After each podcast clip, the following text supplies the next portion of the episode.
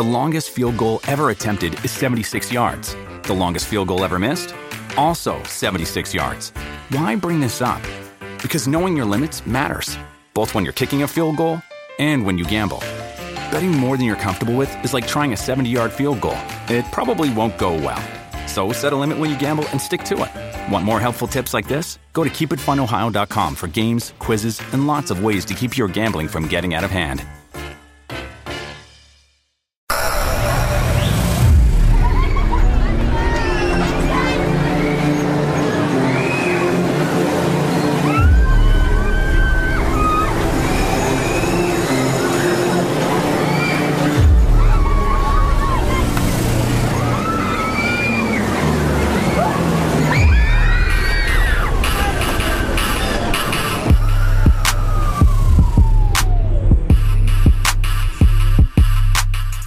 What's up, survivors? Welcome to D180, the horror podcast taking you on a ride.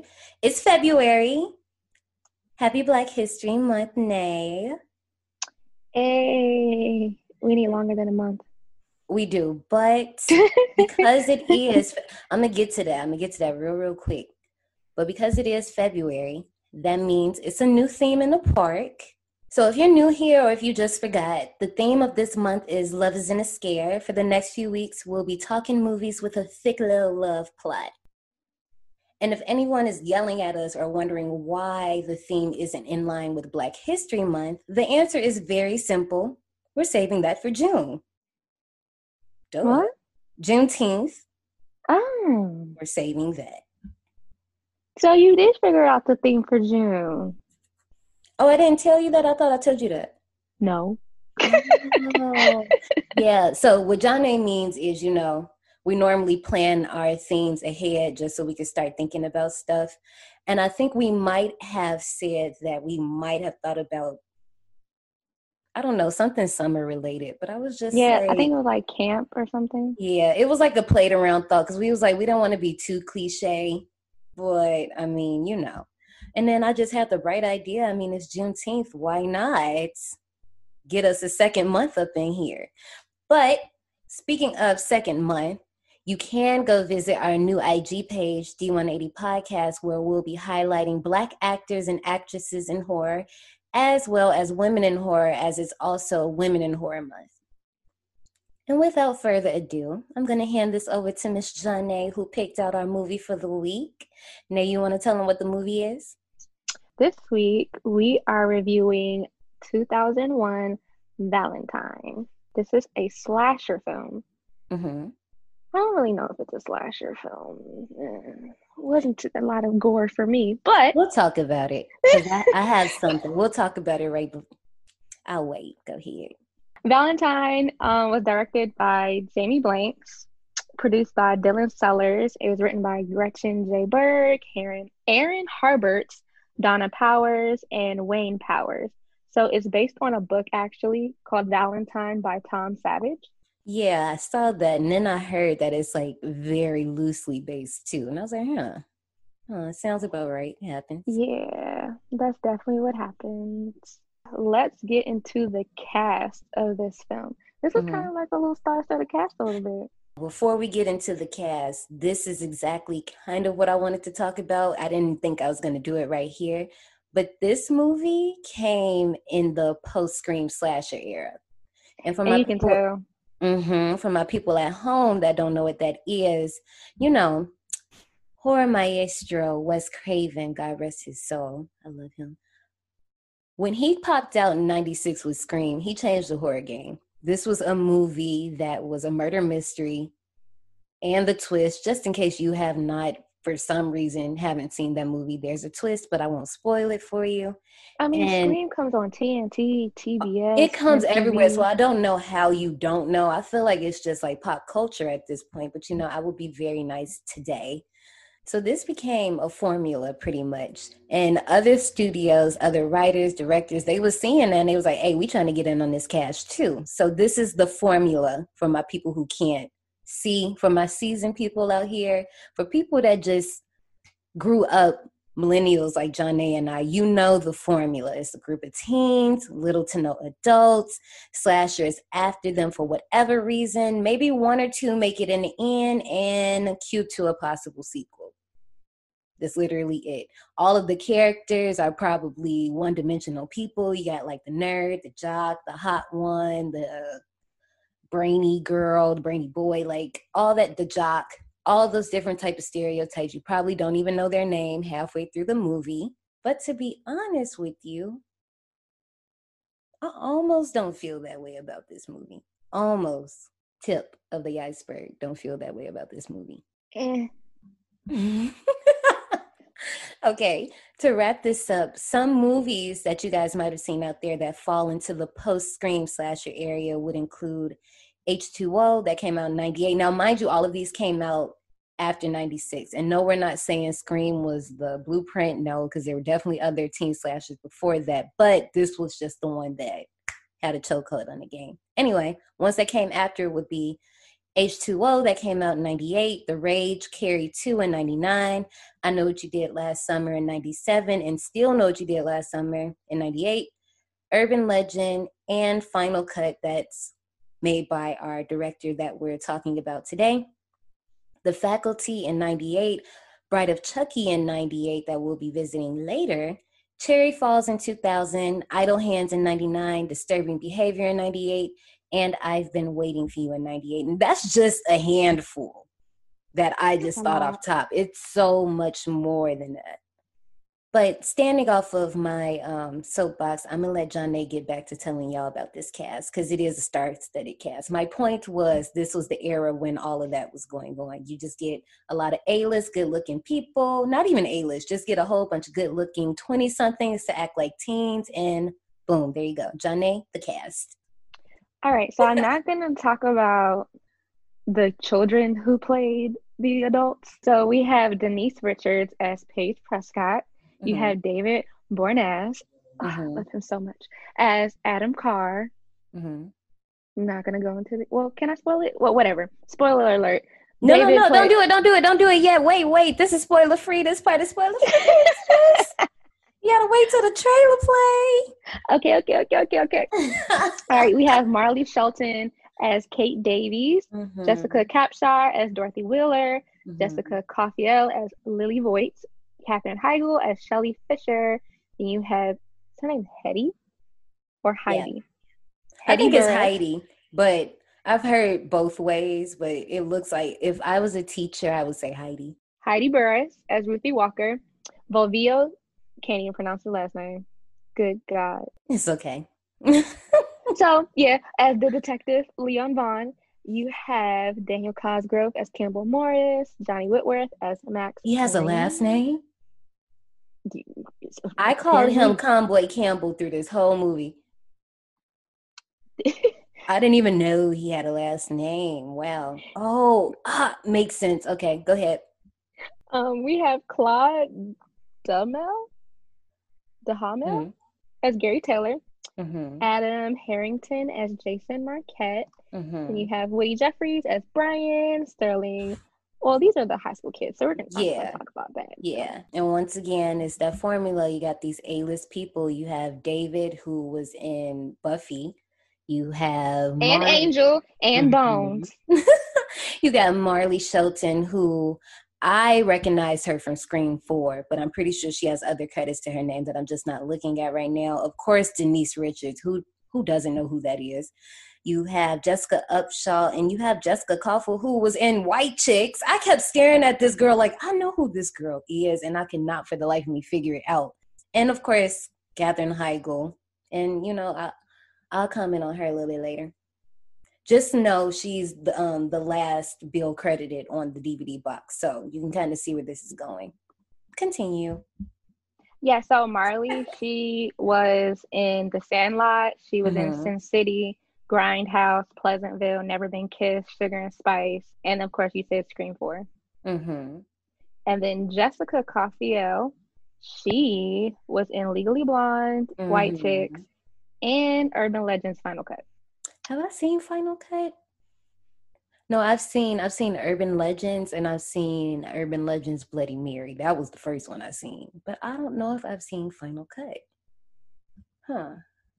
I think I've explained this before. Like we pick our theme for the month and then we come up with movies. So Valentine, I actually saw this on a list of love horror movies. So I picked it. And now I'm doing it. But that's how I found it. kind of like the same way I found the Bye Bye 2020 movie. Just by Googling. Because I don't think I, yeah, honestly, I had never seen this movie.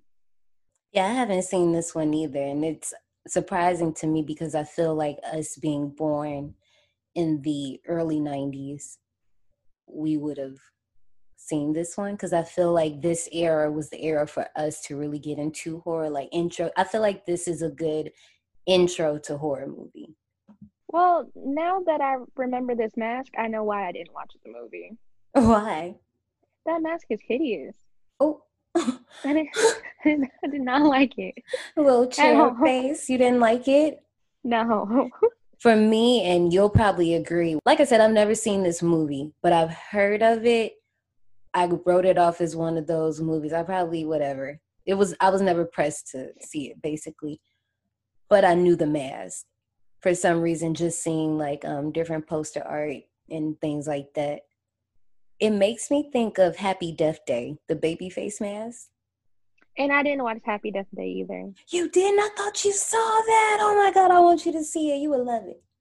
Yeah, I haven't seen I it. I like that one and the sequel. A lot of people um people teeter totter about the sequel. I I liked it. I didn't have a problem with it. It's more I think people's hang up is more about the direction it went. To to me, I was cool with it. it didn't bother me too much. We'll we'll get there. So, Ashley. Yes, ma'am. You sound like you got something up your sleeve. You trying to go to the queue line or something? What you trying to do, sis? Let's go to the queue line. Howdy, survivors. Please keep your tips and limbs inside the vehicle and remain seated at all times. Hang on to your personal belongings, especially your minds and spines. Cause this here's a doozy. Okay. So I have a game this week. Oh, it's a game? Yes. Okay. So it actually has a lot of questions. I'm not gonna do all of them. I'm gonna pick uh ten, maybe? Ten. Since it is Well, is it 14? Can we do 14 for Valentine's? Is that a lot? Sure. Is that extra? Okay. You know me, I love it. it's actually it's 21. Oh, But I didn't no. want it yeah, I didn't want to do the This whole ain't 21. 50 Cent. We ain't about to ask 21 questions. like, no, no, no. So- but because you know it's Valentine's month, Mhm. um, we're gonna go. Even though like it, we're talking about horror movies, let's go with a game regarding romantic movies. M- movies. Oh, I'm gonna go- lose. Oh no shit. Let's go with the game for romantic movies. You don't know any romantic movies? we gonna see, cause I. These are all. Most of these are like your classic ones that come on TNT, TBS. Oh, this is gonna be fun. Okay, I'm nervous. Okay, come on, let's go. Some of these are old though, so Oh snap. Okay. okay. So I'm gonna. This one should be easy. I'm gonna start with this one. Okay. I got my So- hands around my neck. Okay, so what I'm gonna do is I'm going to give a descri- uh, give a synonymous description of the movie, Mhm. and then you have to tell me the movie title. Okay. So the first one is Chronicled Love. That's the description. hmm The movie is about chronicled love. Chronicle love. What? Mhm. I need a bone. That's so dry. I know it is like it's dry. chronicles. no, Chronicles. it's just one. What what year did it come out? Oh my god, we about to be here all night. Chronicle love. It came out in 2004. 2004. Yes, Is it is it like a heavily quoted movie? yes, Uh, is Rachel McAdams in it? yes, Oh, it's the Notebook. yes. Okay. no, like I'm I'm really like trying to like think hard here. Like I have my phone behind me and everything, so I'm really trying to, I'm trying to play. I'm competitive, if you guys don't know. So let's go. All right. So this is this description is so weird. Reservation of final rhythmic movement. Reservation of final rhythmic movement. Yes. What the hell? what year did this come out? 2001. 2001. Yes. Where the oh one? Literally, it's the synonym of every word. The synonym of every Like every word. Yeah, so reservation of final rhythmic movement. Oh my god. Reservation of final rhythmic movement. I don't know. I don't know. What is it? I'm probably about to feel silly. What is it? Save the last dance. You know what? I wish you would have said a dance scene that we thought was hot when we was younger and it's trash now, because I would have got that off rip. but it's so funny, like reservation, save a final rhythmic movement. yeah, I get it I. I I get it now. That's it. that's actually clever. Okay, that's clever. Okay, let's go with this one. The description is a jeweled daybreak repast. A jeweled daybreak repast. What year did it come out? Oh, it's an old movie. Oh, geez. Like old, old, old. it's a jeweled what? Daybreak. I have no idea. So think of funeral repast. Funeral repast. Yeah, like so repast, funeral repast. Oh no, I get it, but I'm like that don't make me think of nothing. no romantic comedies. Yeah, I'll tell Like, you. who's in it? Like, can I have some actors? Can we get some other hands? Because these is vague. I know they're so big, but no, it's Breakfast at Tiffany's. Pardon me? Breakfast at Tiffany's. Oh yeah, no, I wasn't. I have never seen that in my life. Really? Nope. You're gonna you're gonna be very shook when I say like I've been a horror baby since baby. Is very few other movies that I've seen. Like Oh my god. very few. I straight just watch horror movies. Oh my gosh.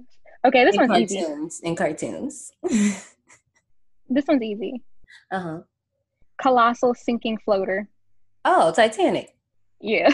Finally, I got two. Finally, Uh-huh.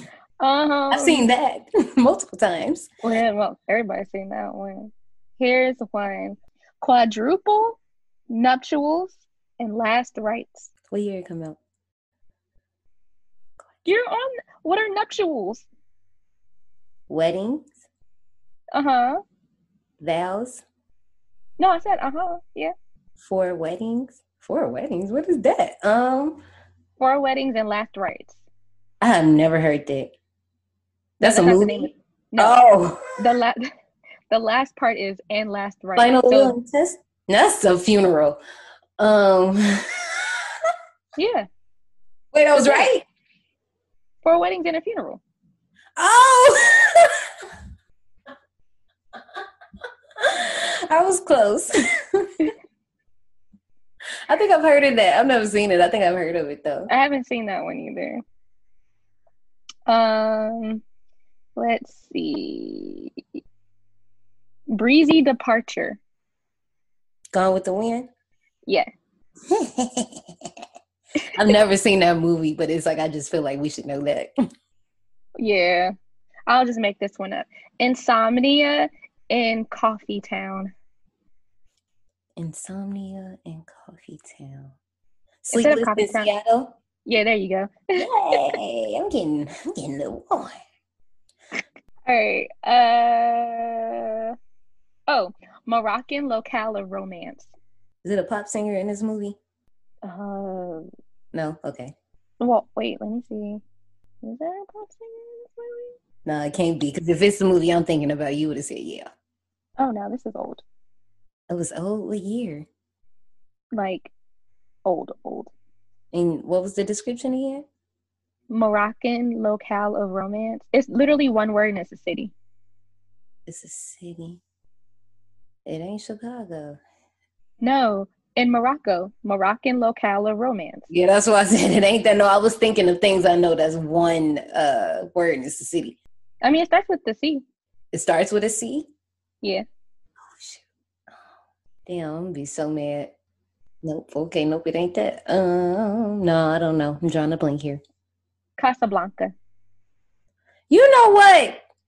I almost said that, but I thought I was like kidding because I had no idea what it is. Okay, I should have said it. I should listen to myself.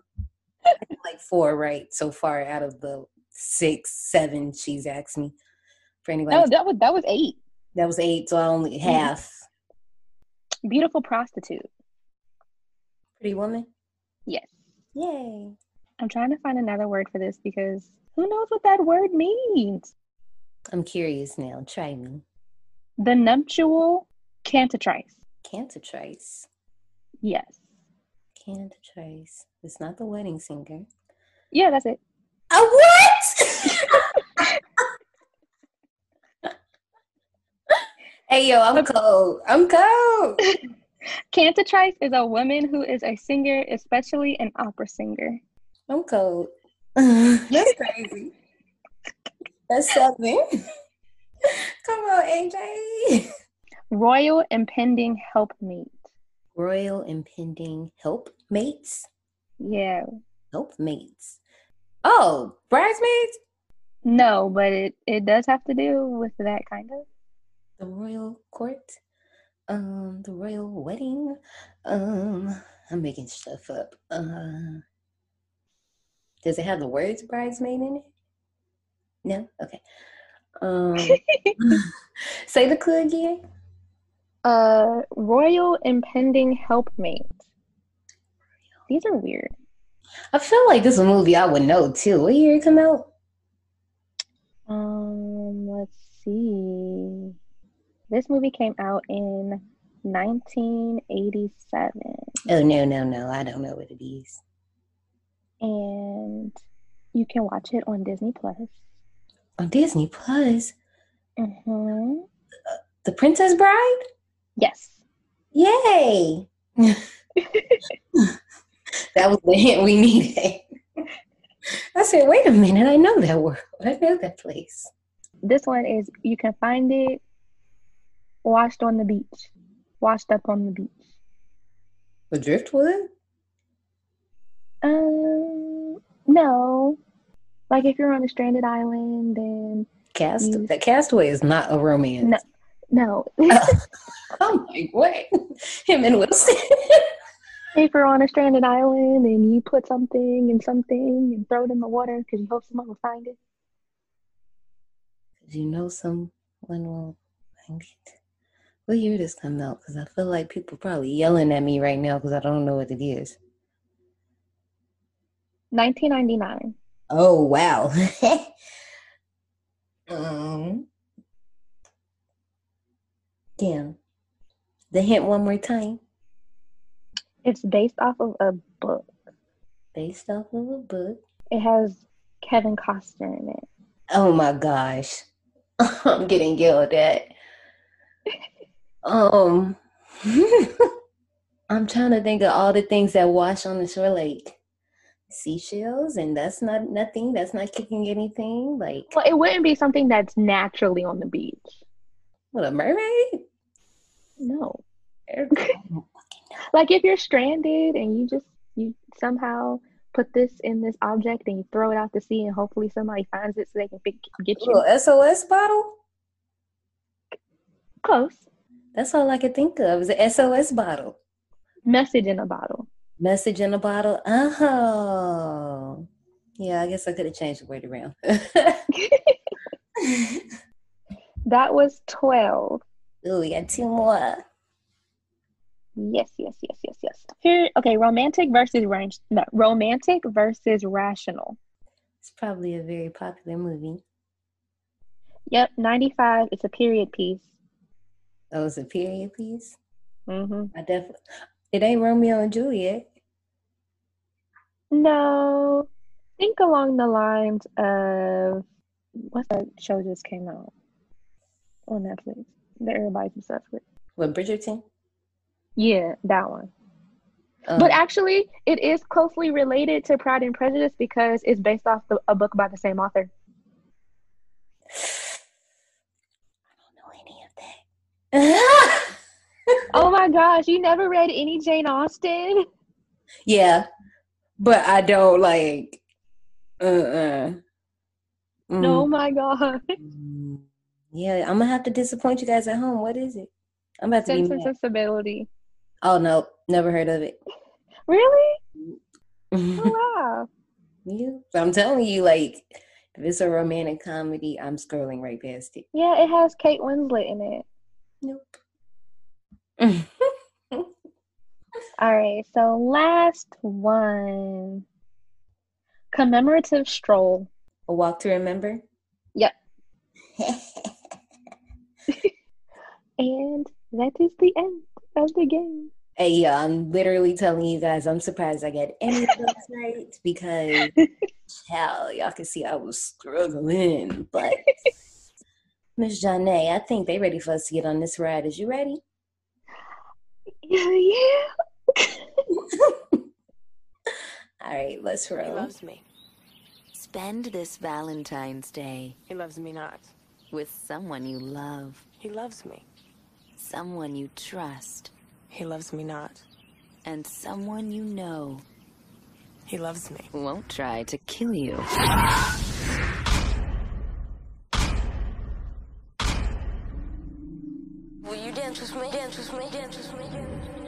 Remember the kid everybody ignored on Valentine's Day? Loser. Well, he remembers you. God, we were so horrible to that kid. What do you think happened to him?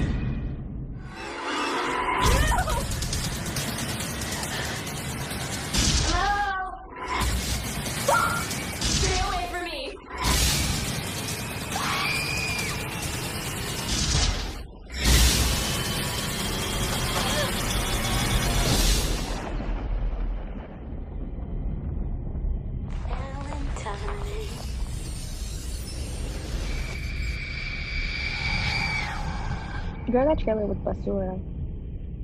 Okay, for, for our people at home, before I let Janae continue, there are two trailers. Obviously, you guys know we record this before we um edit the show because you know that's how things work. I don't know which one I'm gonna use, but if it's the official one, um, yeah, that one. Ooh, child. The newer, the newer trailer. If I play it on audio, and I don't know why I'm telling you all this, you're gonna just hear a lot of screaming. So if that's what you guys get, I'm sorry. But the first one that we watched, the sound quality wasn't too good. So if you get that Mhm. one again, I'm sorry. uh, Johnny, yeah. Um, the the first official trailer. Ooh, ooh. First of all, first of all, if I I, it threw me off because it was like I we watched the trailers after we watched the movie. right, So I watched the movie and went back to watch the trailer. Yeah, and when it first started, I'm like, who the heck is this girl laying in the grass? Right. But first, well, not even but first, given if we haven't seen the movie, if we've seen the movie already, then that's different. But if we haven't seen the movie, we try not to, just in case, you know, some trailers get crazy with the spoilers. But yeah, not only who is the girl in the grass, but did you recognize like the woman's voice? That's like the same person from Bad Girls Club. And I only know that because I'm like reviewing the whole series on my YouTube channel. So like that voice is like ingrained in my head at this point. You know, it's funny because it reminds me of like when I go to like different churches in this area just to visit. It Mhm. seems like they have the same person record the announcements for every Yeah, church. it's always. And I'm like, do y'all got the same guy? Yeah, it's so weird. But the the official trailer, which is the one we're talking about now with the homegirl voice from Bad Girls Club, that one is like it's very. ooh, It's like Did you peep at the end when it said um with the title screen or when the movie and stuff came out? It said AOL keyword at the bottom. I saw that and I was like, wow. Because I remembered. Like, it's so crazy how we look at stuff now. And I'm like, dang, we really grew up at a time where we remember a lot of things. Like, Shoot, my nana still got an AOL email address. right. Even then, I mean, we're still old enough to remember that the phone had to, the phone line had to be cut if you were going to get on the internet. We're old enough that we've used VHS and cassettes. Probably have seen beepers. Like, We've seen Oh so my much. gosh. We've seen so much. The block cell phone. yes. Because my mama had a block cell phone. that like if you really wanted to get mad at somebody, you could take the battery out the back.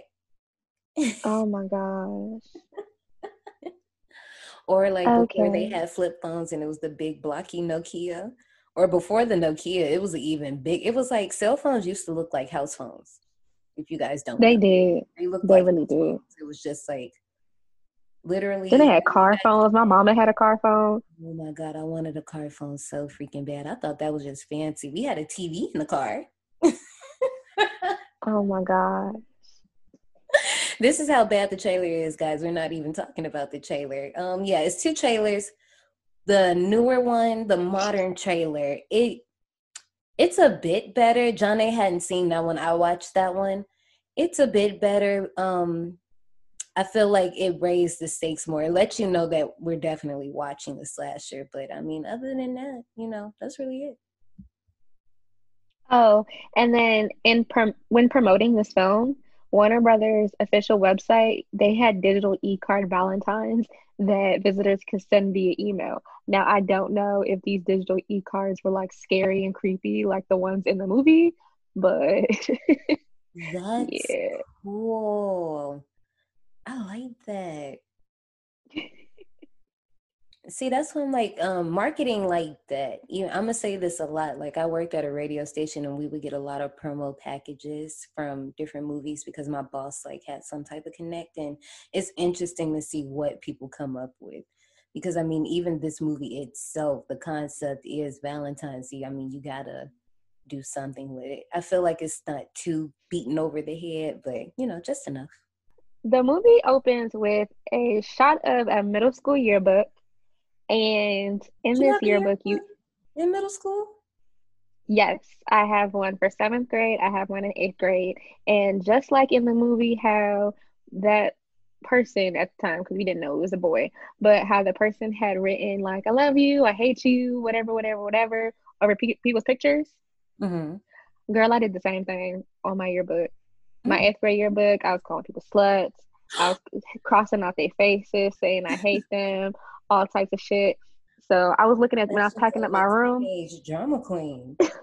Girl, when I was packing up my room to um move out and I was looking through my yearbooks with my little brothers, I was like, ooh, girl, you was ooh, oh eighth grade yearbook? Mm-mm. See, I went to a performing arts school that was sixth grade through 12. So I was in the yearbook, but it wasn't like they wasn't they weren't distributing to middle schoolers for whatever reason. I don't think I really cared though. I mean, I had my high school one, but Yeah, so I have my two middle school ones and then I have I think I have two high school ones and then I have one college one. hmm, I didn't know they had college ones. That's a cool concept. That's cute. Yeah, they do have college ones, but I know at my school, um, they didn't force you to take pictures. So if you didn't have your picture in the yearbook, that was on you. Yeah. and they're way bigger. And then there's so many pictures. I, I think the Yeah, I only reason why I had got, yeah, the only reason why I had got that particular year was because I was in the yearbook for being on the float. Right. So I wanted that, but my picture, individual picture, wasn't in there. I don't. I don't think I have any individual pictures like in the yearbook for college. Okay, so as the as the screen is transitioning, you get shots of every girl's picture with their name in the yearbook, and then after their picture appears, you have a young Jeremy Melton asking the corresponding girl to the dance. So you get Shelly's picture first. He asks Shelly to the dance with him, and she's like, "Ew, no."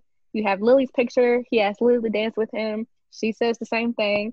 You have Paige's picture. Then he asks Paige to dance with him. Paige rejects him too. Then you have Kate's picture, and he asks Kate to dance with him. Kate rejected him too, but she was really nice about it, and she was like, Mhm. "Oh, maybe later." I want to stop you know- right there because um what they what they tried to do here and I uh I really caught it on the second way around.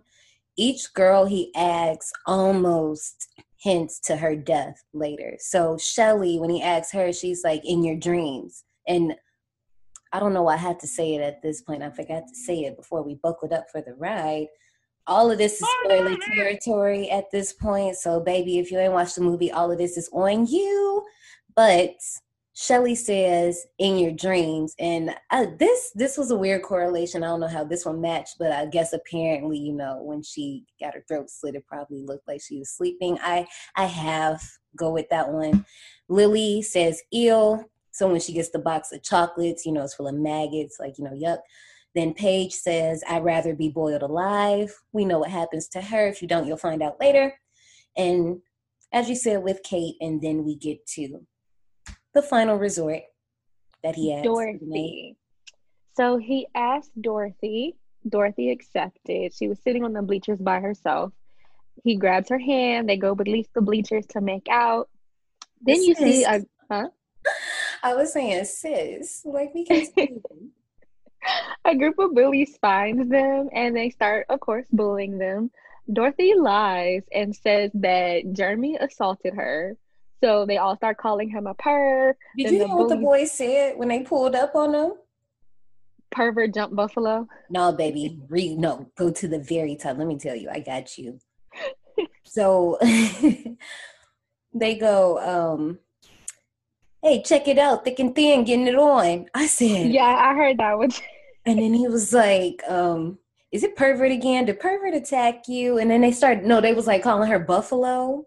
He was like, you like yep. him, Buffalo? Getting hot? Pervert jump Buffalo. Oh my God. It, it, made me think when I watched it the second time around, I was like, dang, like I do remember boys talking to girls like this, like when I was in middle school. Like they used to be and I oh, don't know, some girls used to like think that she was cute, like, oh, he liked me. Blah, blah, blah. No, girl, what? So after calling him a perv, they dump punch on him.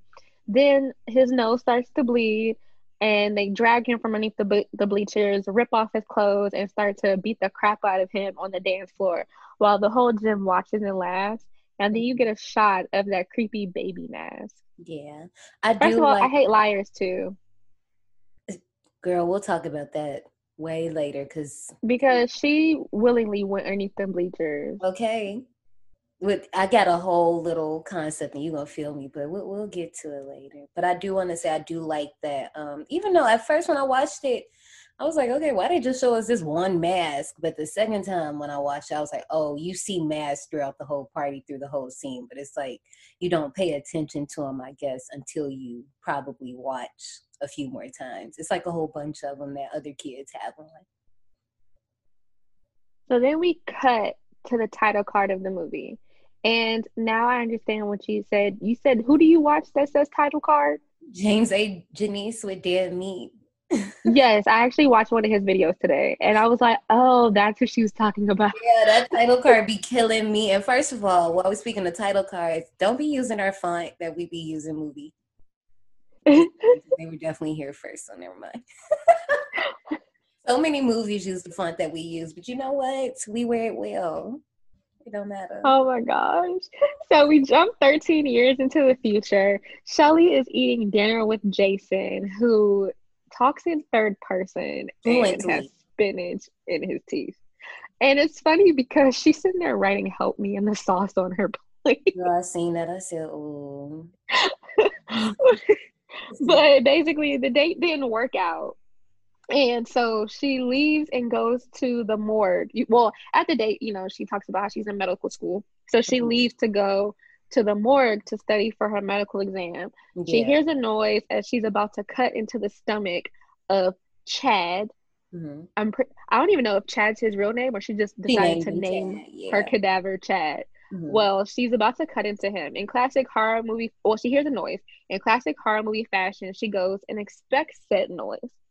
This is where you get in the first jump scare because she goes into the locker room and one of her classmates bumped into her in that dark locker room. Yeah, he so, was like, "You almost scared me." I'm like, "Scared you? Why you scared us?"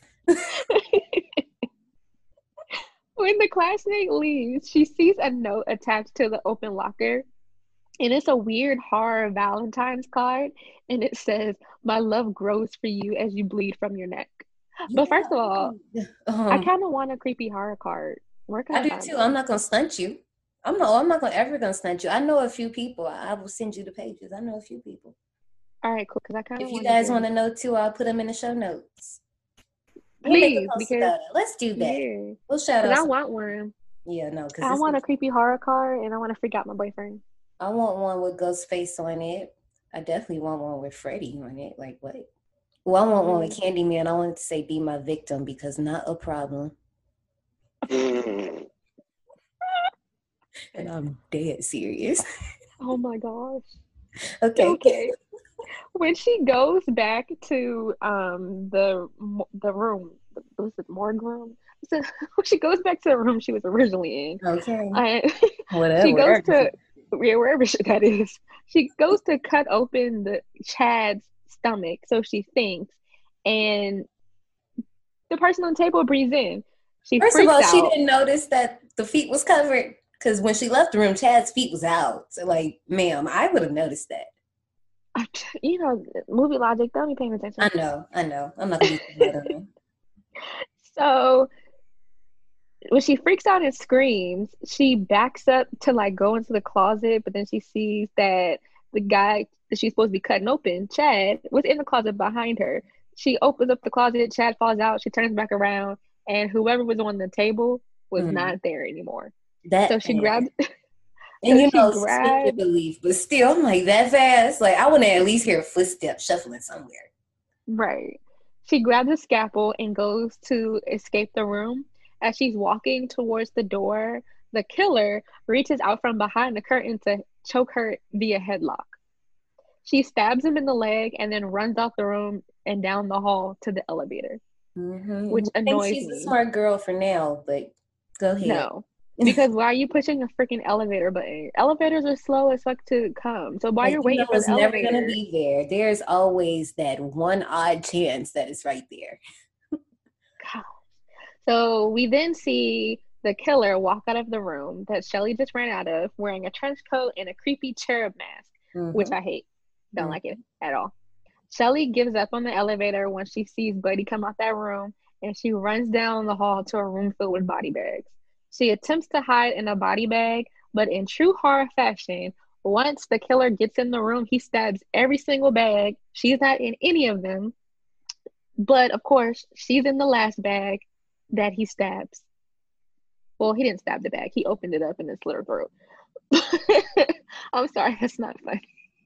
And ladies and gentlemen, this will conclude our Katherine Heigl moment. Thank you, Katherine. You were great. You That's what I was saying about if your name is at the end, it says and blah blah blah, and you're in the slasher, probably not gonna be here too long. Just Shout saying. out to Drew Barrymore. like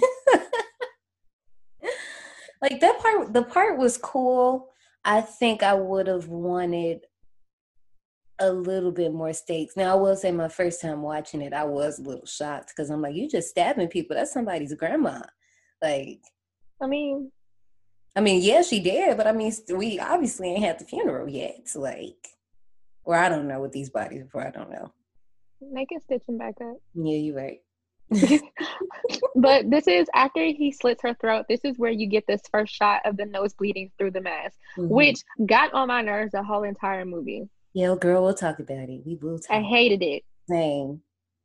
Okay. So then we see Paige and Kate having a night on the town because they're going speed dating. Mm. The speed dating scene was so weird. Ooh, since you want to talk, I got a little game for you, ma'am. oh my god. Yeah, we've never done this before. It's a mere review game. So um this is called, and you know I watch my language, it's called Marry Screw Kill. there are six boys that Kate goes on speed dates with, right? You know? Ugh. There is the mother obsessed Mayflower boy, number one.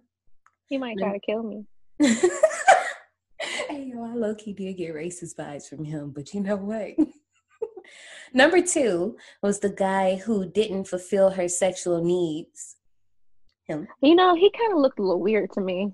You know what? I was just like, the one brother we get, and this is He the one. looked a little a little weird. Number three is the 49ers fan. Number four is the Bible boo. Number five is the silent lad that couldn't get one word out. And number He six, might try to kill me too. number six is Brian, who we find out is a dick later, but you know, for right now, we don't know. So marry, screw, or kill between the six. There's too many options. Yeah, everybody else just get eliminated. Oh. Yeah. Can I just kill them all? That's fine too, because I probably would too. I think the only one that I probably would, um, yeah, I didn't see myself marrying any of them either. Yeah, I couldn't I see was just curious. doing any of them either. Either. uh, yeah, no. You know what? I almost thought you would go for the Bible boo. Almost, just to turn them out one time. no, that's when they they turn into stage ten clingers. I mean, wouldn't be the first time for you. Along. I just gave her flashbacks. I'm so sorry. All right. So anyway, uh, Would you ever speed date? yeah. I mean, if I wasn't in a relationship, yeah, it, it seems fine. I mean, it, you don't Is Tinder considered speed dating? technically, basically, all of these dating apps are speed dating. You look at the person, physically see them in Oh. their bio, and boom, go to the next person. oh man. All right. So after they leave speed dating, Kate gets a phone call that Shelly died. Mhm. So we cut to Shelly's funeral. This is where we're introduced to Adam, Kate's ex-boyfriend. My love. Gosh, I fell in love with him on Angel. It was reaffirmed on Bones. Anyways, so he came to the funeral to support her in her grief. We find out that Adam has a drinking problem, which is the reason why they aren't together.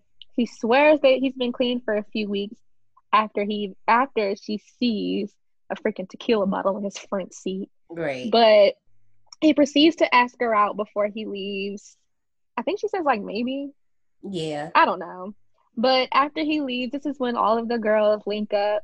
They while they're talking, Detective Vaughn comes to Wait, question before them. you introduce Detective Vaughn, I just want to ask sis, like, what's what's wrong with ending up in a hotel for three days after a date? Like, what I, what was the problem? I mean, we know now what's the problem, but uh, I would have been like, oh yeah, let's come and let's go. Hello. Lake Tahoe for three days. That sounds fun to Right. Me. fine with me. Let's go. Why are we still here? Oh, okay. So after while they're talking, Detective Vaughn comes to question them, and the girls admit to not have to not have seen Shelly in some time after she moved from San Francisco to Los Angeles. But you know, the other thing that's funny too, Paige hmm. is a whole mood. Like she got hot, took off her jacket, and they're gonna talk about some Paige. This is a funeral. She's like, But see, that's what I like about this movie. Like this one in particular, it's calling itself out because if you notice, Paige does that in every single scene, and obviously it's because it's Denise Richards. But every Right. scene, she takes off her jacket. Like every scene, it doesn't matter. Everybody else has like a little jacket on, whatever. Nope, her, hers coming off. But I mean, I kind of feel like I do that. Like I just like to be free. Oh my gosh. After the funeral, Dorothy heads home, and when she checks her mail, she finds a horror valentine, which affectionately reads Roses are red, violets are blue. They'll need dental records to identify you. That's Signed, JM. I like it. I mean, yeah, I like it too, but I'm just saying, like, that's a threat. Dental records, do you know what, like, Yeah, yeah. That's so many possibilities. Okay. Campbell shows up at her door asking her if he could crash there since his roommate didn't pay rent. So he lost the apartment and he's broke because he's trying to put everything into his startup and blah, blah, blah, blah, blah. This blind is also known as a buster. Hello. So she lets him move in, tells Millie, the housekeeper, and Millie got a major attitude, is like, um, She like, first of all, I'm tired of cleaning up after y'all heifers. This, first of all, it's two teenagers in this house and a grown man. Let's talk about that. You know what that reminded me of? What's that movie? Dang, and it's a classic movie too. When she when she frames when she frames her stepfather. when she frames her stepfather, Oh it'll come to you in the middle of review. no, I'm googling it. Uh oh. You hear me over here typing? Yeah, I do. You type the hard away. You sound like that Kermit meme. I'm keeping this. in. Mini's Mini's first time. Gotcha. Have you seen Mini's first time? Of course I haven't. Oh my god. Mini's first time has Alec Baldwin and Nikki Reed. Skinny so- No. Oh. Wait. You know, you like skinny? Beetlejuice skinny. No. Okay. This was not Beetlejuice skinny. This was like what like not skinny skinny, but you know, grown man thick now, but not Mhm. fat. Oh, I feel you. I, I'm right with you. This was in 06. Oh, okay. Yeah, yeah, yeah. It was far away from skinny Alec. Yeah, yeah. It had Luke Wilson in it, Jeff Goldblum, Rick Fox. Hmm. Yeah, you should watch Mini's first time. Oh, yeah, no. It looks interesting. Okay, well, yeah. I'll do that. So the fact that, you know, her father in this, Dorothy's father, is with a whole man who I mean, not a whole man. Dorothy's father is with a girl who's basically her age. Girl, trying to be her stepmother. a car. So she's under 25. Hello. Like, Yeah. Also, So first of all, the way that they set this up to tell you who she is. So John A didn't mention this, but it's really irrelevant. We see two people run upstairs when Dorothy comes in. So then after Conboy, which is Campbell, but I'm calling him Conboy, when he leaves to go to his new room or whatever, she comes back downstairs and she's like, Oh, who's your friend? They get into a little convo. And she goes, um, Kim, you're not my sister, you're not my mom. And obviously, if you couldn't put two and two together, they have Kim go, Well, I'm just trying to be interested in your love life as your stepmom. I'm like, first of all, I don't know why that was so funny and I was tickled by it because it's like, oh, just in case you thought it was a friend or a sister, let's just spell it out for you one time. A girl. And the fight they get in, she was like, she called me a mail order bride from hell. She was, and then Dorothy was like, well, I don't even know what the hell she called me. Oh man. And so we cut to Kate, who's in her apartment washing her hair when her water cuts off. She calls her landlord and she calls her landlord after like checking all the faucets and everything. And when she can't find any other water in the apartment to rinse out the shampoo out her hair, she proceeds to stick her head in the toilet Ma'am. to rinse out the rest of the people shampoo. do this. I've learned. That is freaking disgusting. And see, now listen, I'm not defending them. I'm not at all because I would never do this. But people are people argue that the toilet water is clean, but it's still in a toilet. No. Like I'm like, it's still in a toilet. That's the fact. Who says the toilet water is clean? Because they say that water comes from the bat that's in the bowl. So it's technically Okay, water, but still it's in Yes, but how many people actually open up their tank and look inside of it? Mine's been doing weird things. I have I've lifted it up a few times in the last few weeks, but you know that's neither here or there. So we're just gonna keep moving on. On a regular basis, who really opens up the tank? And you talking about something? It's clean. Have, sometimes they be shit in the tank. And see, and that's my other part because I'm like, even when you open the tank, it's not like it's pristine in there. Exactly. but no, I was like just saying, tank. like I have opened mine a few times in the last week, but you know, sometimes the little cord gets stuck. You gotta unstick it. Yeah, that's happened too. Yeah. So Kate gets a phone call, and when she goes out to the bathroom, well, when she leaves the bathroom to answer the phone, she Mhm. sees that her apartment door was open. And in true dumb horror movie logic, she goes into the hall to investigate and just her towel, of course, bare feet, of course. goes to the elevator, and finds a cherub mask blocking the elevator doors from closing. As she picks up the mask, her creepy neigh- neighbor Gary opens his door and scares her. Scary Gary that loves to rhyme on time. Freaking creep. so You know, they got to set up the red herrings. We already we set up Jason Marquette. That's red herring number one, and now we got Scary Gary. That's red herring number two. So we cut to Lily and Paige. They're in the house watching a tape from a guy Paige met during speed dating. This is Mhm. the creep one. There's a knock at the door, but when Lily goes to open it, she sees that no one is there, but there's a card with a box of chocolates and a rose left at the door. Hmm. Paige claims the gift is not for her, it's for Lily. And after reading the weird card, tis a well known fact that beauty is skin deep. Savor the taste. You are what you eat. Lily's like, yeah, this is not for me. But then Paige is like, just go ahead and take it. So Lily bites into the chocolate and finds it's filled with maggots. Johnny, just just humor me. When you get a box of chocolates, I don't even like um, chocolate, so I would never eat it. When you do Mhm. happen to get Don't give me chocolate. Don't give me chocolate at all because I don't like chocolate candy.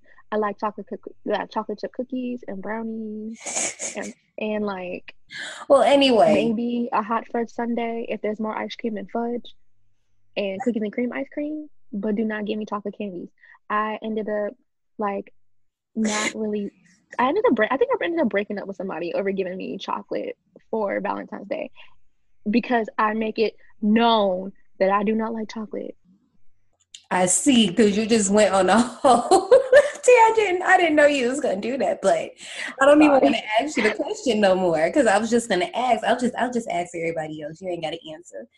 Um, does anybody else look in the chocolate before they eat it? Because I feel like I'm gonna break it open before I look in it. But you know, that's just me. But you know. Anyway, the two sit down and bounce JM names off each other, and well first of all i wouldn't eat nothing that nobody left on my doorstep anyway that's weird i watch too much true crime Oh yeah, no, I don't have that inhibition. I'm eating it. The hitman probably would get me. You seen those hitman TikToks? First time as a hitman TikTok. i don't even have a tiktok girl, don't matter. You don't gotta have a TikTok to see a TikTok.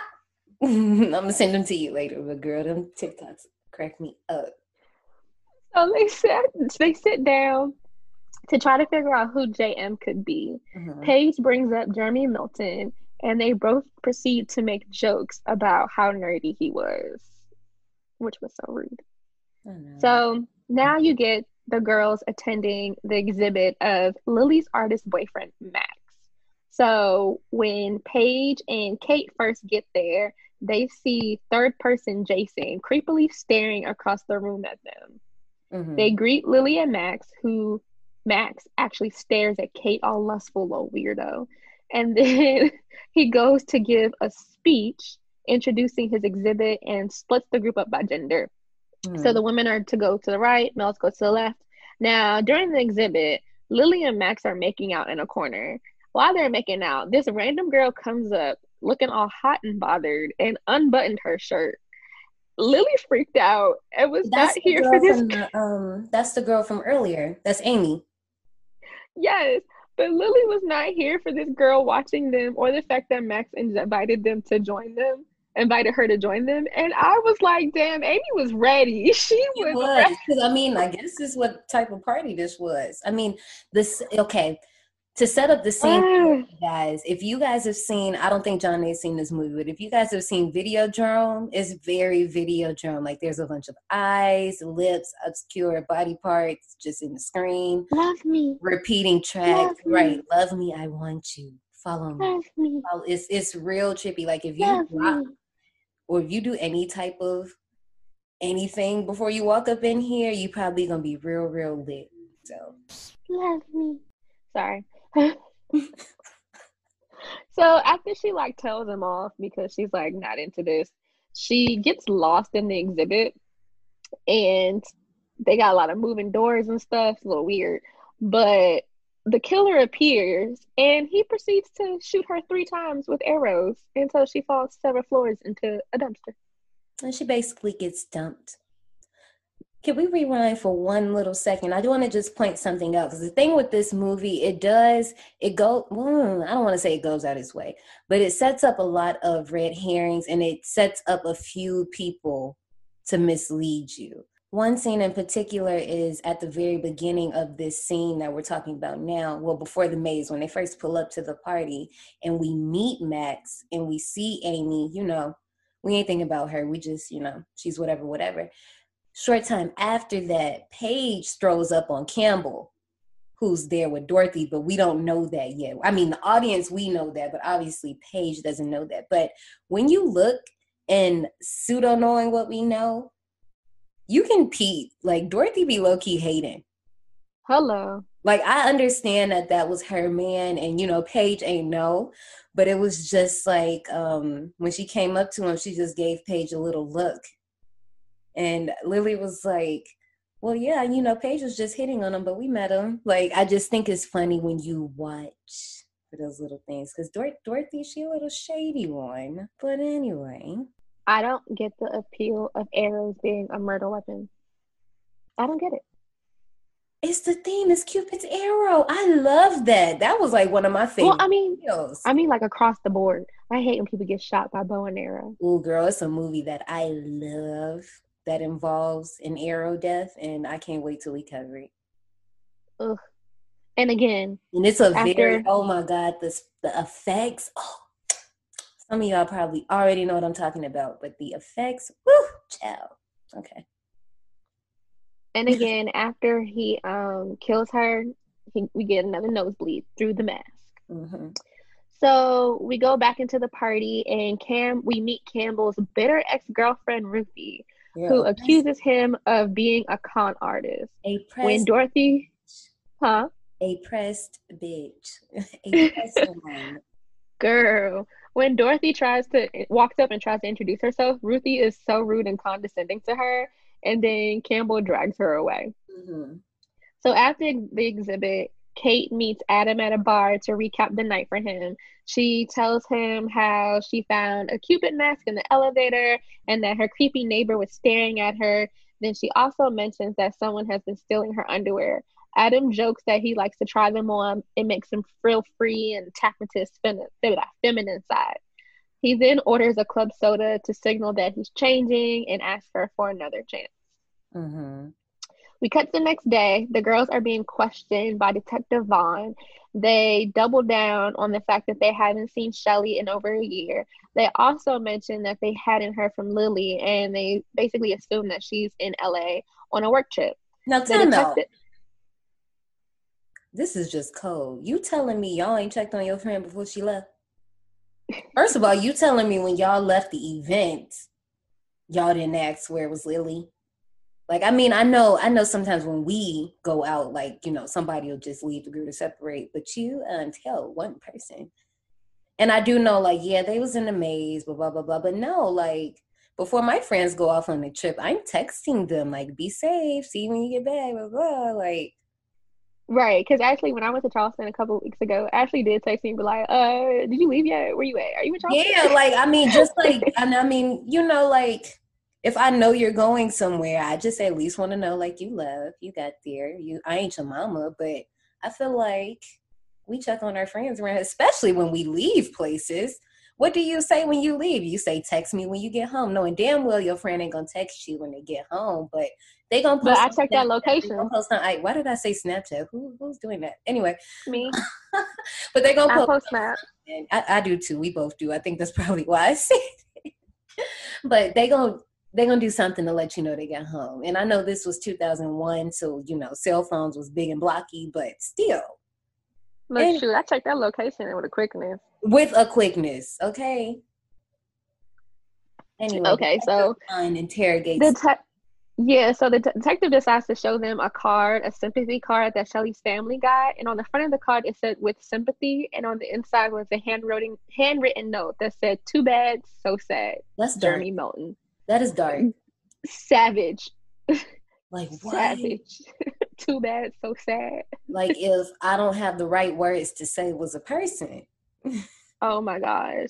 So after this, they tell the detective that they think the killer could be Jeremy Melton, and they mentioned the killer cars that they've all been getting. Mhm. Dorothy told, side note, guess who didn't get a card? Mm-hmm. Yeah. I didn't even think about that then. I mean, I thought about, I was like, oh yeah, she didn't get a card, but obviously, but Well, yeah. Mm, Dorothy told the detective that um, Jeremy attacked her in the sixth grade and that he was sent to reform school shortly after. mhm. But when they got outside, Dorothy admit that she lied. Jeremy never attacked her and that she ruined his life by causing him to be beat up and sent to reform school. And then this is where Paige like underestimates him and was like, he's too nerdy to ever put his head on straight or some some snide mark that she made. work a water fountain. Yeah, but like mind you, that was sixth grade, and this is how long later? You Right. had someone who's in medical school. Like you always underestimating the nerd. You ain't seen him since sixth grade, sis. You don't know who away he grew up to be. because I'm telling you, some of these kids or kids we grew up, some of the people I grew up with that were, I guess, of the nerdy aesthetic. We didn't. I don't think we really had like those defined roles at my school personally. It was 63 of us. Like nobody had time to do all that. But you know, um, those quieter or you know those type of people, they are something else now. I'm like, oh, okay. Hmm. Later on, Kate is looking up Jeremy Melton um on the internet. So she starts to look through his file and Adam pops up behind her and scares her. She was supposed to have dinner with him but forgot. So Mhm. they're walking home and she tells Adam about her Jeremy Melton Revenge of the Nerds theory and asks for his advice. He jokes that they should go to Mexico until it blows over. They make out on the steps and then Adam tells her not to worry about it. Everything's gonna be all right. Yeah, see, I got a burp she- again. he invites him upstairs and then he's like well you know i don't want you to do anything that you might regret later so then he just bounces out So the next day at the precinct, the detective researches Jeremy Melton and sees that he went from reform school to juvie, then to a state-run mental hospital before disappearing a few years back. He runs aging software to show what Jeremy could potentially look like now, provided he didn't get plastic surgery. we The also detective- learned that um his parents died in a fire too and they Right. like you know if he was involved they ruled it they ruled it an accident excuse me The detective then asks the girls if they're dating anyone and how well do they know them. Paige reveals she isn't dating anyone really. Kate gives a rundown of Adam's history, but Dorothy, on the other hand, has only known Campbell for a month, met him at yoga, doesn't know his last name, and let him move him let him move into her house after only knowing him for a month. Feeling attacked, she storms out. And then, as Kate and Paige are leaving, the detective asks Paige to stay back and then proceeds to be a creep and hit on her. I thought it was funny that um she when she was talking about meeting him at the gym, she was like, It's a very exclusive gym. I mean, she would say that. Another thing I liked is when Kate was like, Do you have any recent pictures of him? And Detective Vaughn gives the slowest turn because I know he wanted to be like, Bitch. but he goes, If we did, do you think we don't you think we'd be looking at him right now? And even um I like I could talk about this later, but I just want to talk about it now, just because in this scene in particular, especially when they're calling Dorothy out on not knowing Convoy for long, and she's like, Paige, there have been guys whose last name you didn't know that you let into your pants. But to be honest, you know, I watched um obviously as I would do for research, and a few guys were just like, Why are they so mean to each other? And as a girl, I'm like, No, no, we we do that. Like some of our friends is more comfortable than others, but no, we we do we talk like that. We talk to our friends like that. You'd be surprised Right. at the stuff we say to our friends that boys will probably be like, dang, like you didn't think that was rude? No, no, no, she loves me. You just don't get it. I mean, it's very catty, but Yeah. I had somebody like do that, like have that same sentiments with me and Tiffany once. We were um out eating and like we had our little exchange, but it was more one sided. Mhm. And the guy was looking concerned and he was like, How do you let her talk to you like that? I'm like, what are you talking about? And he was Like, like, You must really love her. yeah, like yeah, we don't think nothing of it. right. So uh, back at Kate's apartment, we see that the iron is on. You see a hand pick up the iron, which you know is the killer. Right. And he looks into Kate's room, but instead of Kate being in the room, it's freaking creepy Gary sitting on her bed trying on her underwear. Now, why does And- Scary Gary have such a smooth bottom and legs? Because I definitely thought that was a female's leg. Like, I was like, whoa. So then he Gary freaks out and's like, I promise I'm not sick. And the killer No, he says, with- watch out because I'm not well. Like, I'm like, uh, oh. Oh. clearly- Well, clearly, we can see that. the killer hits him with the hot iron, knocking him to the floor, then burns his face, then proceeds to brutally beat him to death with the iron. Jesus. Kate returns home to see Adam outside of the building attempting to bring her a Valentine's gift. Mhm. He lets her know that the police questioned him. Um, and then she also writes him this IOU. He gives her a lollipop, and in return, he she writes an IOU TLC You on know, like a that's an even- I feel like that's an even exchange for a lollipop. I guess. when she goes inside, she sees her iron cord wrapped up around the iron, and then she hears someone is in the bathroom. She grabs the iron to attempt to bludgeon whoever leaves out the bathroom, she and it turns out to be Paige. Yeah, she was ready. Mm-hmm. Dorothy then calls to say that they detained Campbell for two hours and told him not to leave the state. Then she asked Kate if Kate gave Adam's name to the detective. Kate's like, no. And she was like, well, how did he get it? And then she's like, well, the detective is good at his job. Yeah, because she And doesn't want to get dumped before her party. Like, we'll talk about this a little bit more because I have a lot to say about this character. But it's like, girl, like, he's at your house. Like, how are you gonna like? th- th- What you gonna do? Get mad? Which goes into this next part that you're about to mention. So Paige tells Dorothy to make it up to him, and Dorothy is seemingly confused by her innuendos. um, so then Detective Vaughn calls them to say that they picked up Jason Marquette, the creepy guy from the date that Shelley went on. hmm I like. So then we- um, I was about to call her Denise. Paige, excuse me, Paige's acting, and um, well, I don't have to say Paige's acting, but Denise and Marley, which is Paige and Kate, their acting in this scene is hilarious. This movie is like uh, it teeters back and forth because it's good movie. It's excuse me, it's good moments, but then there's other moments that could have been written better. Blah blah blah blah blah. I'll talk about that later. But the point I'm talking about is when she answers the phone again, when the phone rings, and she's like, Do you need instructions? But it's Detective Vaughn, and you see her whole mood just switch like, Oh no. no. And Kate just looks at her like, Yeah, bitch, I guess you ain't too bold now. Like, it's a cute little moment. Like, the chemistry between the girls is pseudo believable. But I think that's just like if you're a girl, you see it more than a boy would. So we then cut to Campbell fixing the hot tub in preparation for Dorothy's party at her family's estate. Dorothy gives Campbell a Rolex.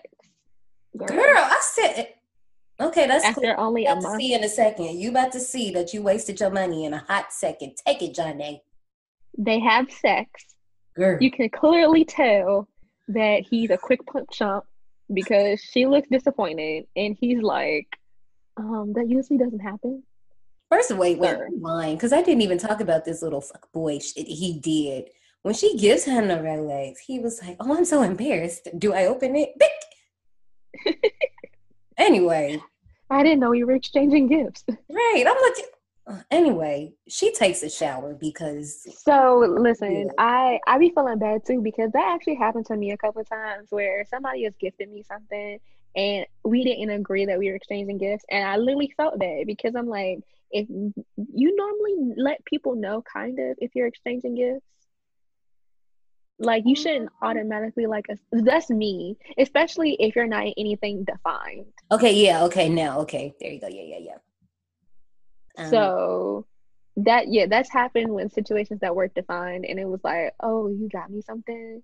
I didn't get you anything because we're technically not together. So Right. I feel yeah. All right. Okay, anyways.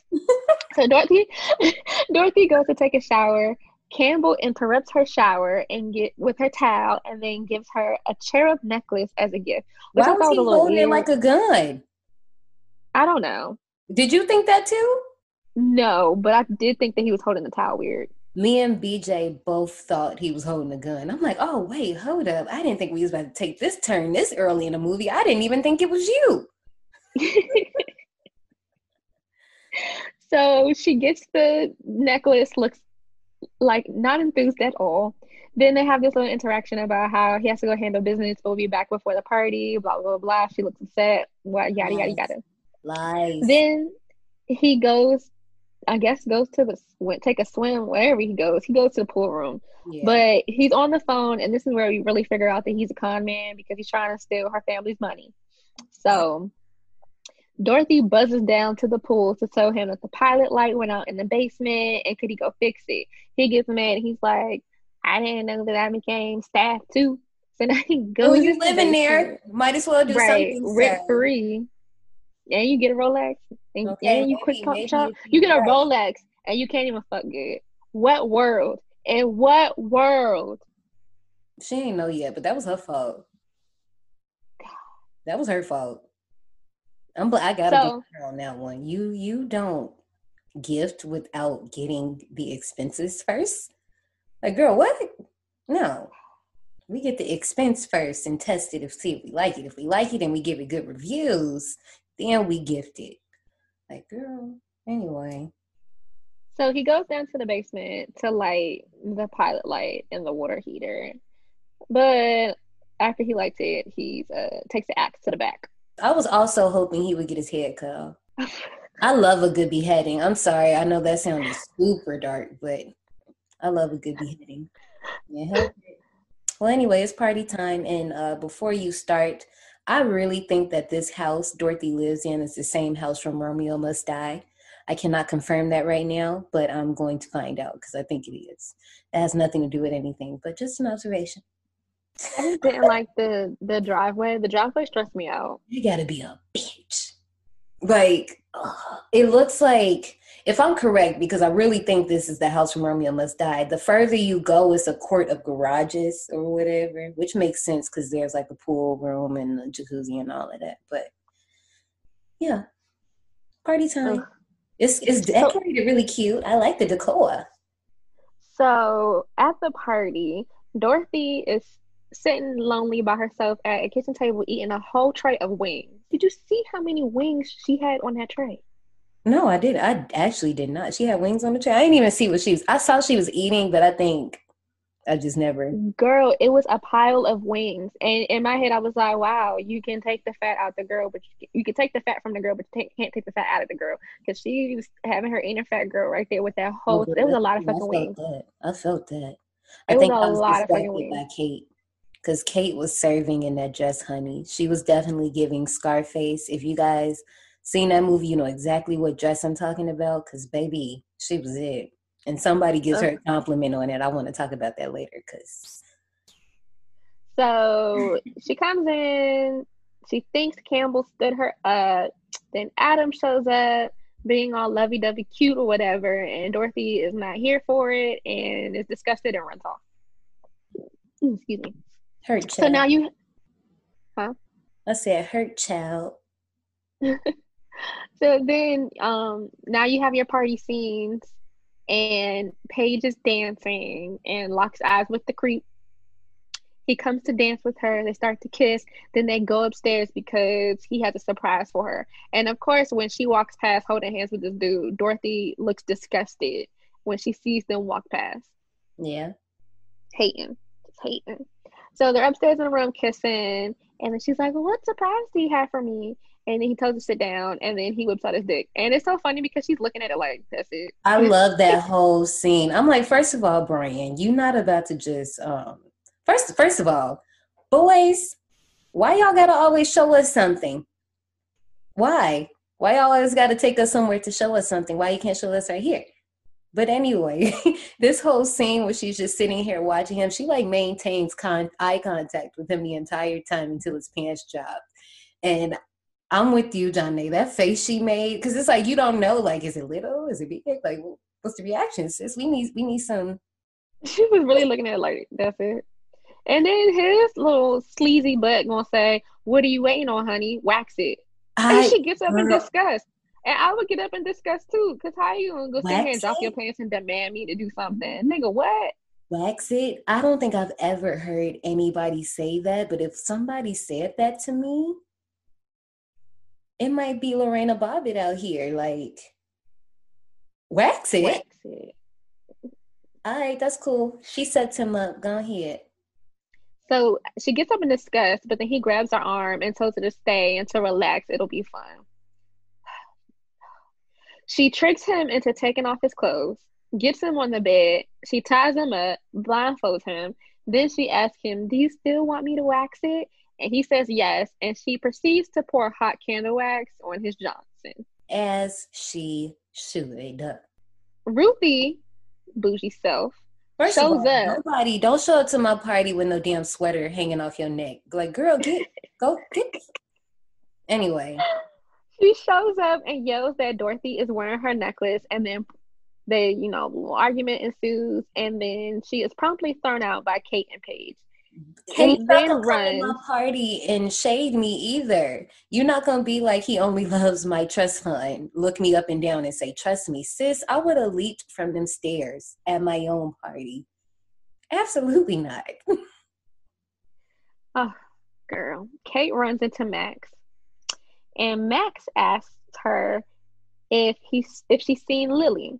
Mhm, He tells her that she never went to LA, mhm. but as Kate asks more questions, he's too distracted by This her is the compliment. I'm talking about. Yeah, he was too distracted hitting on her that he couldn't give her any more info.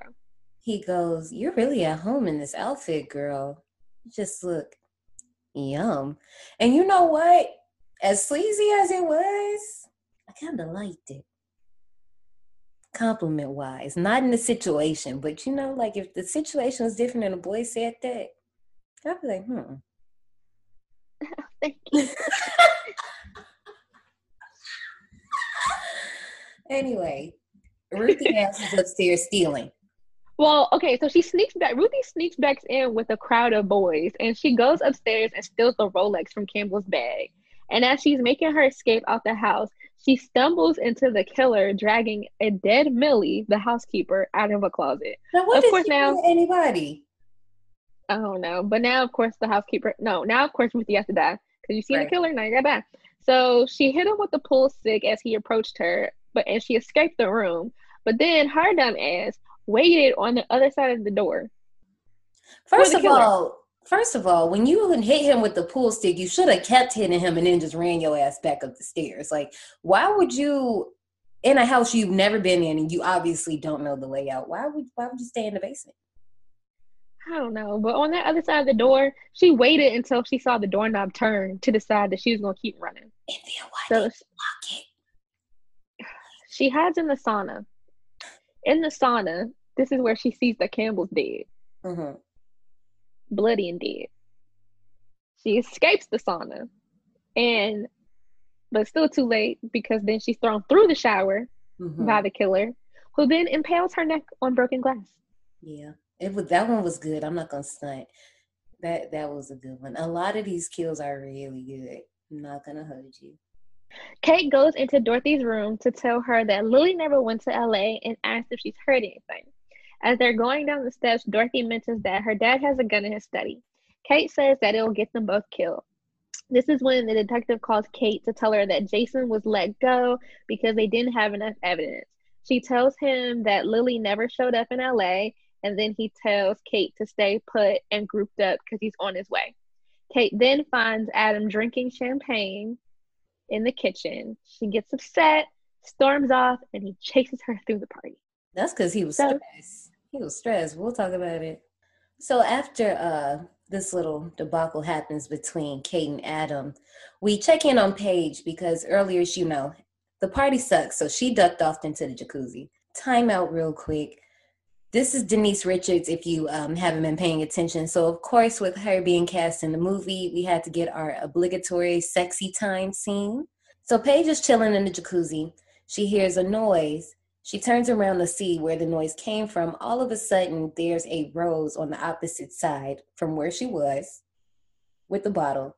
She goes to check it out. She sees this rose. She's like, Does anybody want to be my Valentine? She's looking around, trying to figure out what's going on. You guys kind of already know where this is going to go. So she gets out of the jacuzzi, begins to like search around. It's a lot of beautiful plants in this area. She looks through them, doesn't see anybody. Soon as she comes back out, she gets jumped by the Cupid killer, who begins to fight with her and throw her into the jacuzzi. I think she hits her head. I'm not sure, but you know, jacuzzi it ain't a lot of space and it's seated, so you know. You can't be diving up in there like that. He proceeds to shut the top of the hot tub and bolt it down. So now she can't get out. She's gasping for air whole time. Yeah, there's a little space in between the water and the top, but it's a jacuzzi, so it's hot. So you can barely breathe up in there. Grabbing a drill, Cupid Killer begins to stab through the top. Finally, getting her in the shoulder, he opens the top, throws in the drill, and electrocute her, cutting off the power to the party. I'm upset because I did not want Paige to die. I low key thought she had something to do with it because, and you can answer this. I was gonna save this for last, but did you think she was like a little sus, a little bit? Um, I didn't think that she was suspect. I thought like maybe not so committed the murders. It's the scene in the beginning uh, at the funeral when Detective Lon is questioning them, and she likes she's making shifty eyes, like when he brings up Jeremy Melton. It's just like little things when you watch the movie and pay attention to Paige because, sorry, gonna have a girl crush moment. She's so pretty, and the first time I watched this movie, every scene she's in, I was just staring at her. But that's when I noticed. I'm like, dang, why she acting so sus? But anyway, the parties at the lights are out at the party and the guests are leaving. So Dorothy and Kate are walking through the party. Well, now the dead party that everyone's leaving, and they're arguing over who the killer is. Kate claims that Campbell could be the, a suspect because they don't know anything about him or where he is, while Dorothy counters by accusing Adam, Kate's recovering alcoholic on and off boyfriend. Hmm. And then she accuses Kate of being jealous, and then she'll always be the fat one of the group, and then she storms off. Yeah. But the part that I loved the best Go ahead. Huh? Go ahead. I'll say the part that I loved the best was when she was defending Adam. She was like, "He's no angel, but he's not a murderer." And I A was beautiful like, yes, reference. He A is. beautiful He reference. is angel. That's how you do a reference because we to somebody that doesn't know, obviously they're gonna think we're talking about heaven sent angel. Like, no, that was a good reference. I like that um setting up red herrings again with what we know. How Dorothy mentions that Paige might be in the hot tub because she always ends up in the hot tub, but I mean, she really was in the hot tub or um, even when uh, Dorothy does get in her feelings, and it's like, you know, you've always been the popular one, and Shelly was the brainy one, and Lily was the fun one, and Paige was the sexy one. Like she's really starting to show that jealousy, and if you like thinking about it, it's like, damn, did she really murk all her friends? Like, Kate goes outside to call the detective, and as she's dialing, she hears a phone ringing in the distance. She follows the sound of the ringtone and discovers the detective's severed head in the pond, along with the IOU TLC note that she gave Adam. Kate runs back towards the house screaming for Paige and Dorothy. no, When she walks in- that's what She she, did. did. I ain't never seen nobody run that fast and not trip. Like, she need an award for that. When she walks in the house, she hears crashing upstairs. She slowly walks by the stairs, and as she's walking past them, Adam walks down the steps to greet her. To her surprise, he asks her to dance. She says yes reluctantly, and while they're dancing, Kate becomes frightened and knees him in the groin and flees. She runs upstairs to Dorothy's bedroom and finds that there's broken glass and signs of a struggle, but Dorothy's nowhere to be found. Then back in the hallway, Adam sneaks up on her. She starts to back down the steps, you know, trying to get away from him, and he's just mm-hmm. trying to talk. I just want to, just want to talk. I want to explain. Who's that back there? Right. Well, she runs away from him to the hot tub and discovers Paige's dead body. Yay! Mm-hmm. You know, because So you she- know how this go. The final girl got to find all the dead people. It's only like one person she ain't found, but you know she got to see all the dead people. Her Right. reactions to the dead people are great. Right. Yeah. so like- she runs out when she runs out the room and into Adam. She hits him over the head with a bottle Mhm. as he proceeds to ask to talk to her. Then she runs towards the sauna, and that's when she sees a dead Ruthie. Yeah, like her face, like her, like I was right with her. I said, "Oh, dang, that do look crazy, huh?" When I saw it happen.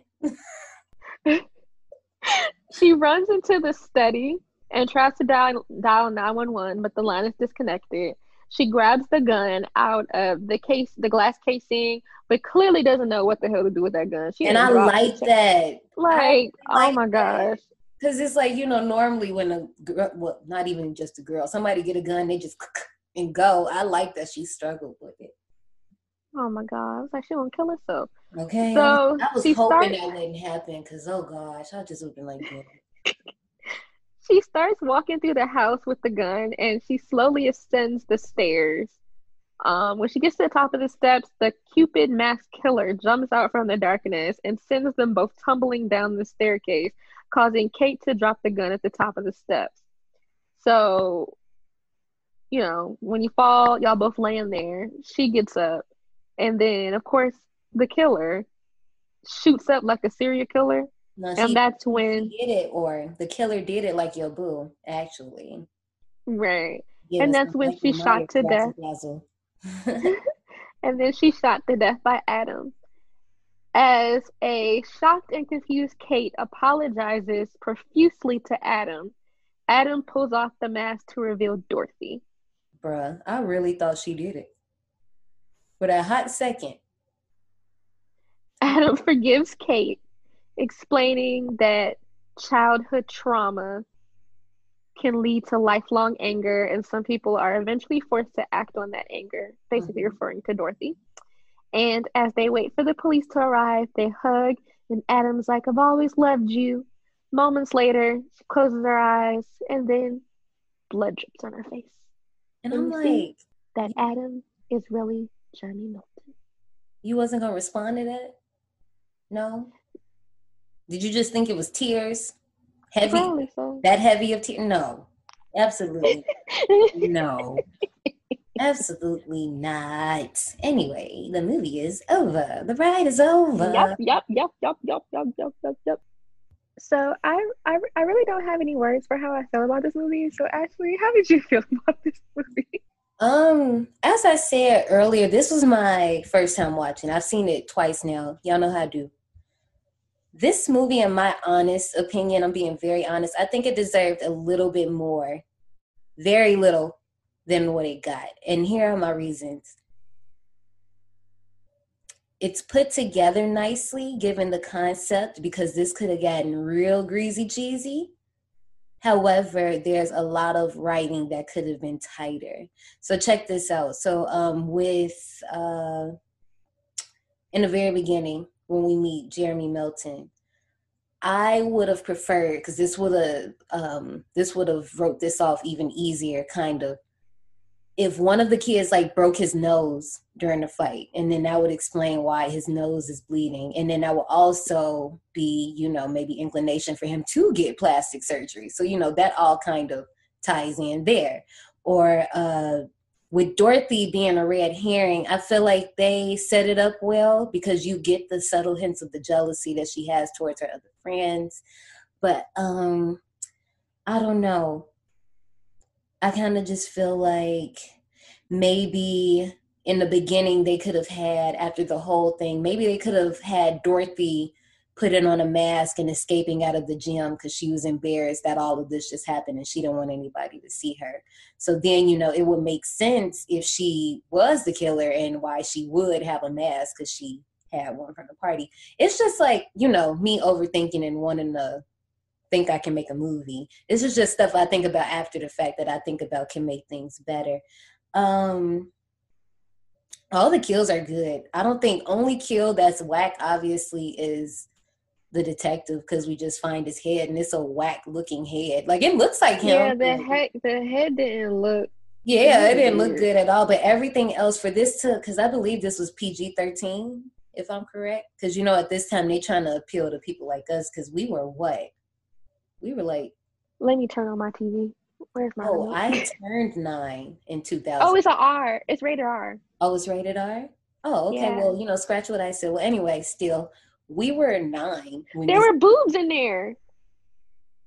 You're right. Oh yeah, all over the video screen. You are right. But see what my what I was getting at is this movie isn't like super super gory, but that doesn't bother me too much. I don't need too much of the gore. I feel like I feel like had this movie had tighter writing and if it didn't come out post Scream, it probably would have done a little bit better. I just think at this point, especially 2001, that you know, it's it was it was over. Also, I kind of I wish that the girls. It took us a second to even realize who the uh, final girl was. Like you know, they give us the Drew Barrymore switch with Katherine, which cliche, whatever. But when we start the movie, I didn't know if we was gonna follow Kate, Paige, Lily. I'm like, well, damn, who we following? I was confused. I kind of figured that it was gonna be Kate because of Angel. That's mm-hmm. not his name. But yeah, we know who you're talking about. It's fine. because, because of him, mm-hmm. like I kind of figured that, and the fact that they kept showing like their relationship and stuff like that. Yeah, so, yeah. I mean, no. After a certain point, I realized, oh yeah, this is our final girl. But like within, I feel like, and also because she never got a card. True, that too. By the time we got to the funeral, and her and Adam had that scene, I figured I was like, oh, okay, this is our final girl. But before then, we was following everybody and trying to get everybody's storyline established. I was just like, okay, it's a lot. But um, I don't know. Like, I feel like I would like to see a remake of this in the right hands. I feel like this story can be remade and done tighter. But I don't know, because some people, y'all don't know what to do when it comes to a remake. But, you know. I'm gonna get off my soapbox. You ready to go in the souvenir shop? I was gonna say this. I didn't really like. I liked it, but it was just a lot of red herrings, and it was just like too reminiscent of Scream for me. Mm-hmm. And I kind of, even though I hadn't seen the movie before, I kind of figured out the plot, and I knew that it was gonna be, um, oh boy. It's just that it took so long for his nose to bleed. And I think that the the general consensus is that the reason why his nose was bleeding like that was because he was stressed out. Mm-hmm. So it kind of like bled when he got in stressful situations because his nose randomly bled when after they poured the punch on him. Like it wasn't like nobody hit him in the face. His just nose yeah. started bleeding. And see, and that's why I was saying that. Now I'm not well. Obviously, if you get punched in the nose, your nose is going to bleed. But that's why I was saying I would have rather if one of the kids hit him in the nose, then that would have explained a lot more. Okay, yeah, he got his nose broken. So yeah, maybe he did need to have plastic surgery or what have you. So it would make sense that he looks like a whole different person now. And even with Kate talking about, I know his parents, his mom is a lawyer, his dad's a teacher, they live in Seattle. Ma'am, apparently not, because you didn't even know he was apparently adopted, obviously. Because his parents died. This makes me think of Mikey, how they changed his name. I don't remember what they changed it to. It sounds Jason, Joshua, something. Mm, but they changed that little boy name. Mm-hmm. All right, so are you ready to go to the souvenir shop? Oh yeah, let's go because it's actually some stuff up in there. Some cool, oh. expensive stuff up in there. It seems you survived. Well, before you go, join us in the souvenir shop. All right, so let's talk about the cover art. So the cover art that I saw on the movie, because I actually rented this on Amazon. So for the cover art on Amazon, it is a first of all, it's red and it has Valentine across the screen in the middle. Then at the top, you have a picture of that little cherub baby mask, a letter. It's like superimposed it's like you know when you write, "She loves me, she loves me not." All yeah, over. it's like the the letter is blended into the mask. Then below, that's above Valentine. Then below Valentine, you have all of the main cast. You mm. know, sitting in. I know what you did last summer. Cover right, that whole classic. Fashion. You got to put all your starlets in whatever order. We could have got floating heads. And then also, it's like, why do we have Denise Richards in the red dress? Like, the, isn't the main character Kate, and she's in like the corner over here. so the thing about it is, is that what I noticed that when Denise Richards is in movies, and even if she's not even in it for a long time, they always like make her like a headliner to make the movie. Sell. She's beautiful. I stared at her this whole movie. She is gorgeous. So, and it's like they didn't even make Katherine. Putting they didn't even put Katherine Heigl on the the front. She's in a few of them. It's a few. The one you're looking at, it's a few different variations of it because I have about four of them in front of me, and she's in one of them, but that's like the only one. And then even then, she's like, you don't notice her off rip. So for the collector's edition Blu-ray box DVD set, That's the one I like. you have this black and blue cover with the chair baby killer pointing a bow and arrow at you with like all of the different cars that he used and the chocolates and the iron and then at the bottom remember that kid everyone ignored on valentine's day he remembers you This is the type of cover art I like. I'm not gonna repeat my story because you probably heard it already, but even them having Paige's death highlighted in the back, that's so cool. It's like you don't know what you're gonna get into with this movie. Makes you actually want to watch it. But this is um I should have said this earlier, like I've seen this cover art, but never seen the movie. But I've this is the one I've seen first, the collector's edition. and i think those are the only official covers My favorite thing in this souvenir shop is that they actually sell the mask. i saw that on this video that i watched today and, And was $174 and then they have Yes. some that's um $200 uh and the thing is this is more like a slip over the head mask. It's not like the plastic mask. So I already talked about the fact that Warner Brothers had the digital e-card in terms of the release. Um, but there was a soundtrack mm, for this movie. mm, Um, 14 tracks, you know, kind of a variety of artists.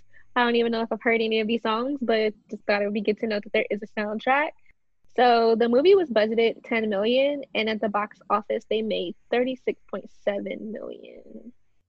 Valentine was not received well. of course as we discussed post Scream people was over it mm-hmm. at this point Yeah, it was got largely negative reviews. Um, like you said, they had that whole formula, or whatever, and it didn't offer enough suspense or scares to justify being even added to the genre. And it's it's so bad that the director said in an interview, "Forgive me for Valentine." A lot of people gave me grief for it, but we did our best. but in a twist of events it's funny because he just recently tweeted how it's becoming a cult favorite and it actually is because i'm not gonna stunt i did like it but i understand as a product of the time i understand why people didn't like it Right. So, dang, I just had it. Okay. Rotten Tomatoes gave it a 12% now. It's a 12%. Metacritic is an 18%. And IMDb gave it a 4.9 out of 10. Yeah. So, Ashley, what is your rating of the movie?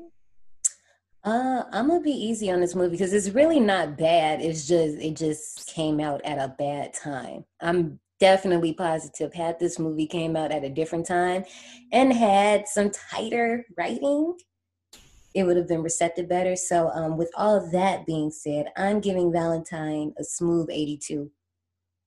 82. Yeah, it like the kills are gorgeous.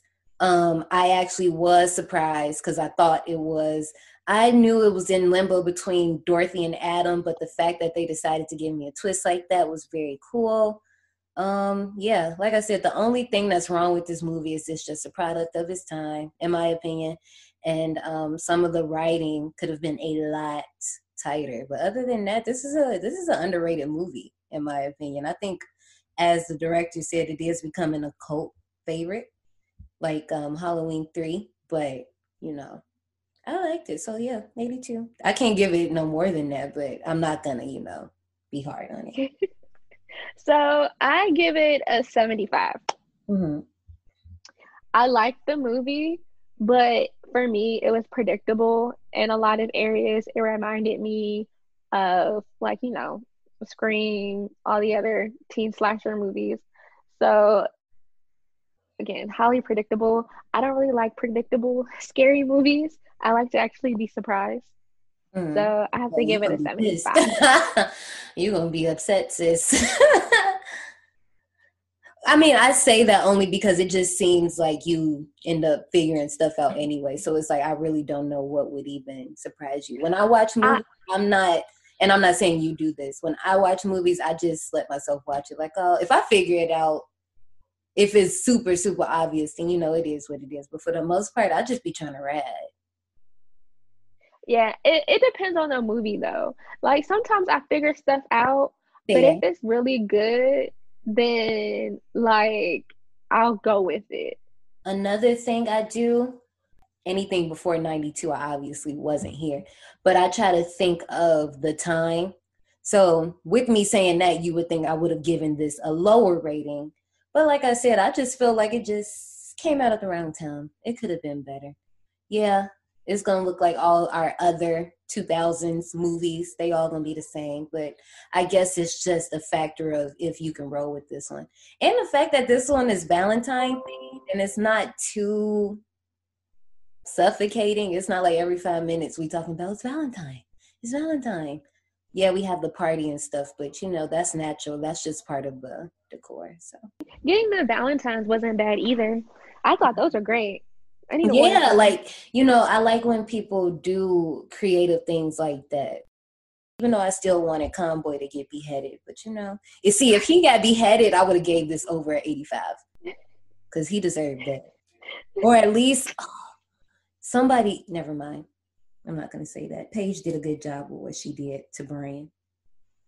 She should have cut Oh it. my god. Lorena Bobbitt. Well, anyway.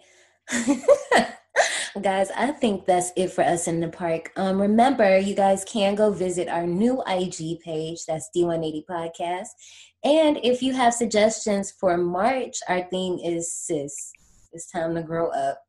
Or is grow up sis. It's one of those. I haven't finalized it yet. But the point is, we're talking about coming of age movies. So, two examples I'll give you is um Carrie and Ginger Snaps, like you know, coming of age movies like that.